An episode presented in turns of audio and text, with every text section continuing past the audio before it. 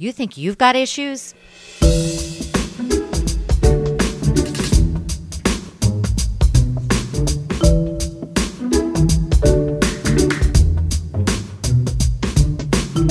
Hi, I'm Dr. Laurie Appel.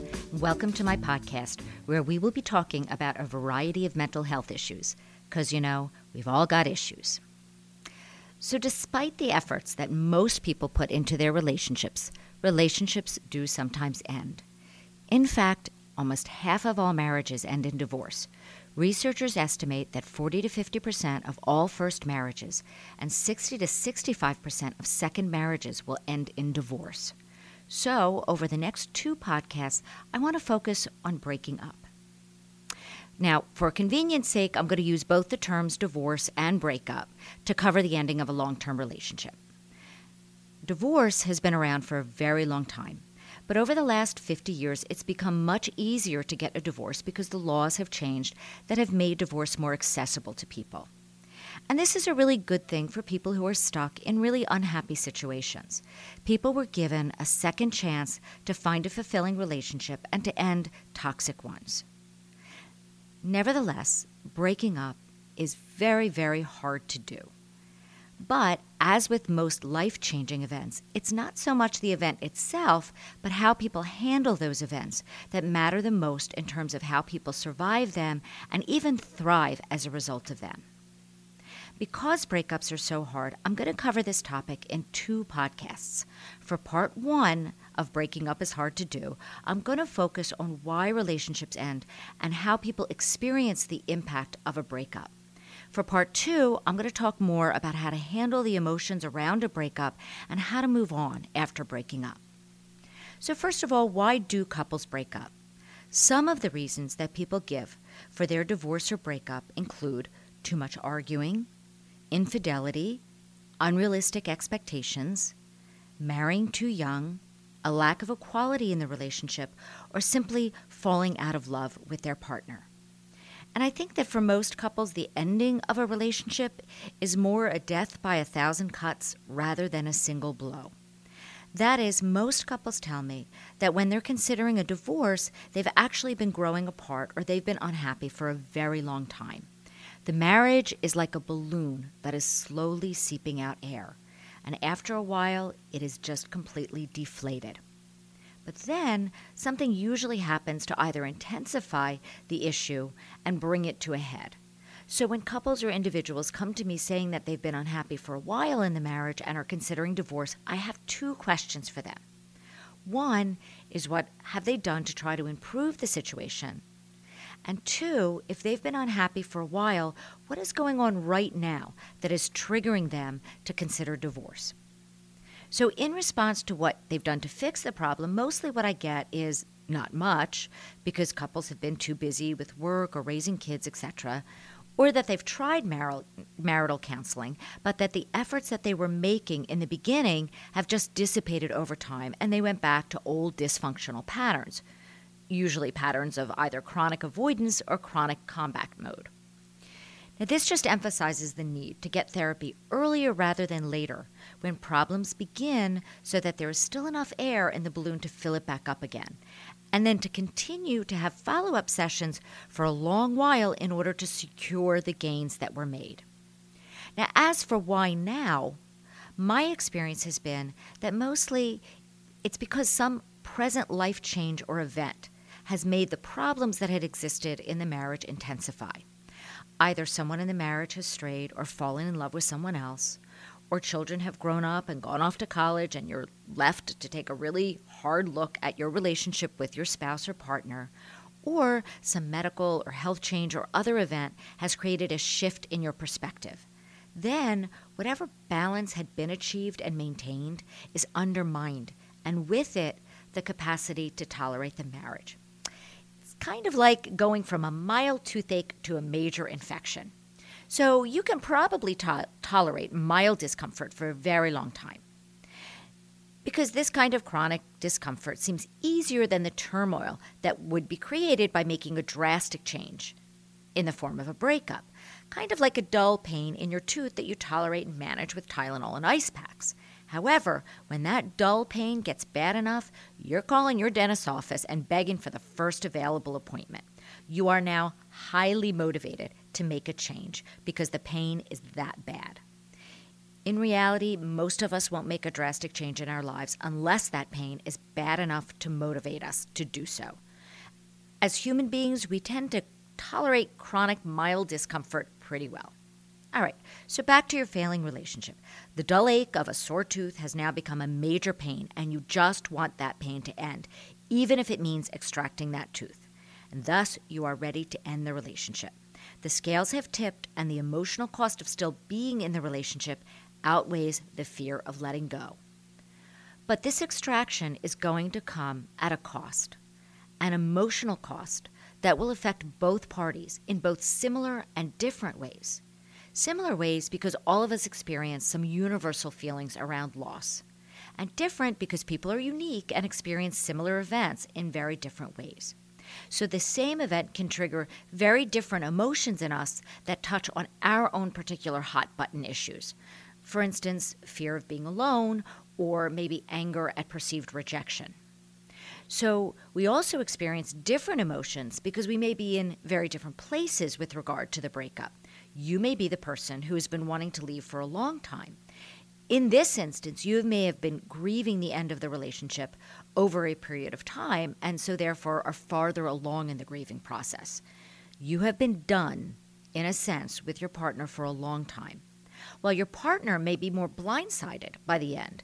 They may have realized that problems existed, but never really thought it would come to a divorce. In either case, however, even if you were the one who wanted the relationship to end, you're going to have all sorts of feelings. You're going to feel a lot of fear of the unknown, of what lies ahead. You may be asking yourself questions such as Will I ever find someone to love? Will I be okay financially? Will the kids be okay? Am I really doing the right thing? What will my family and friends think? You may also feel a profound sadness for both you, your partner, your children, your families, and your friends. You may also feel guilt over hurting your partner or anger that your partner couldn't change or meet your needs. But you may also feel hopeful and excited about the possibility of finding a more suitable person, or even just relieved to be alone and not stressed any longer by a toxic relationship. The reality is is that you're probably going to feel all of these feelings at various times during the process of breaking up. Now, if you're not the one who is ready to end the relationship, but your partner is, then you're probably going to have a lot of those same feelings, but those feelings may be layered with other feelings such as regret, longing, a sense of rejection, and a questioning of your self worth. All of these feelings are completely normal. Even when a relationship is no longer good or meeting your needs, ending it is extremely painful because it represents loss. Not just a loss of the relationship itself, but loss of the dreams and hopes and plans that you had as a couple.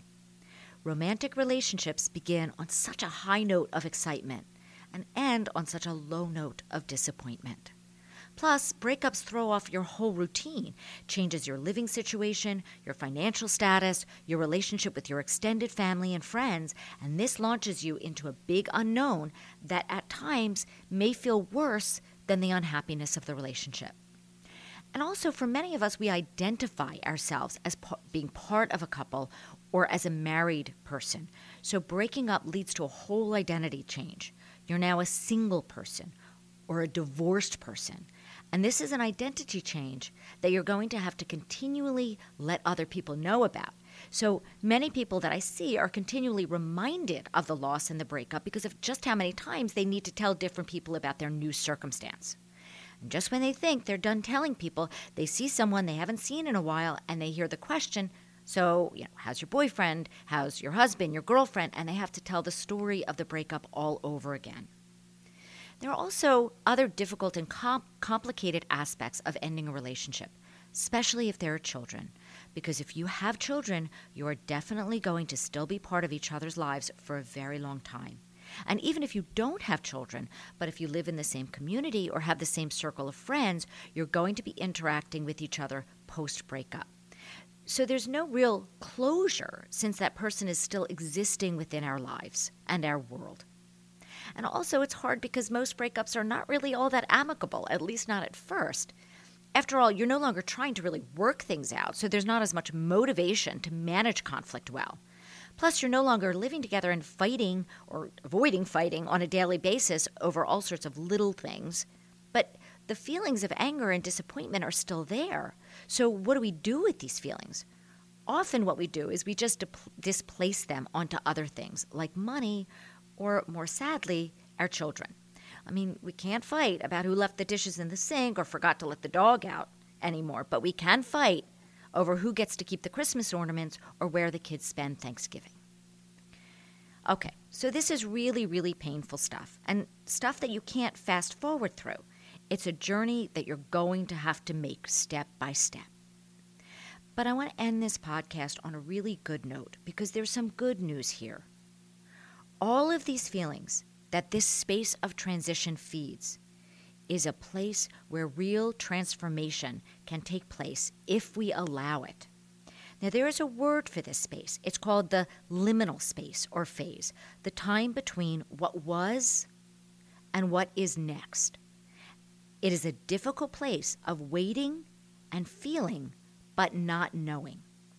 Author and theologian Richard Rohr describes this space as the place betwixt and between the familiar however uncomfortable, and the unknown.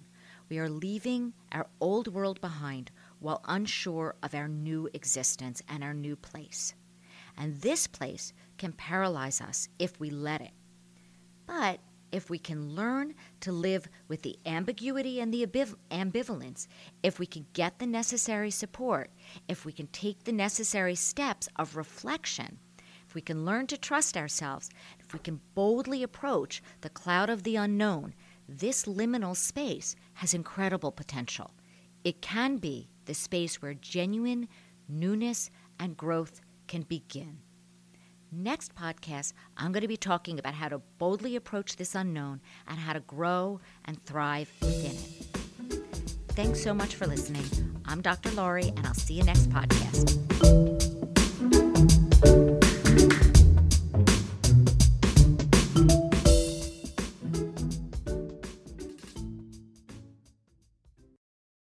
Dr. Laurie Appel is a licensed psychologist in New Jersey and Pennsylvania. Her license and practice information is available on her website, laurieappelpsyd.com. All information provided on Dr. Laurie's podcast is solely for educational and informational purposes and is not meant to serve as psychological counseling. If you have personal issues you would like to explore, please contact a licensed mental health professional in your state.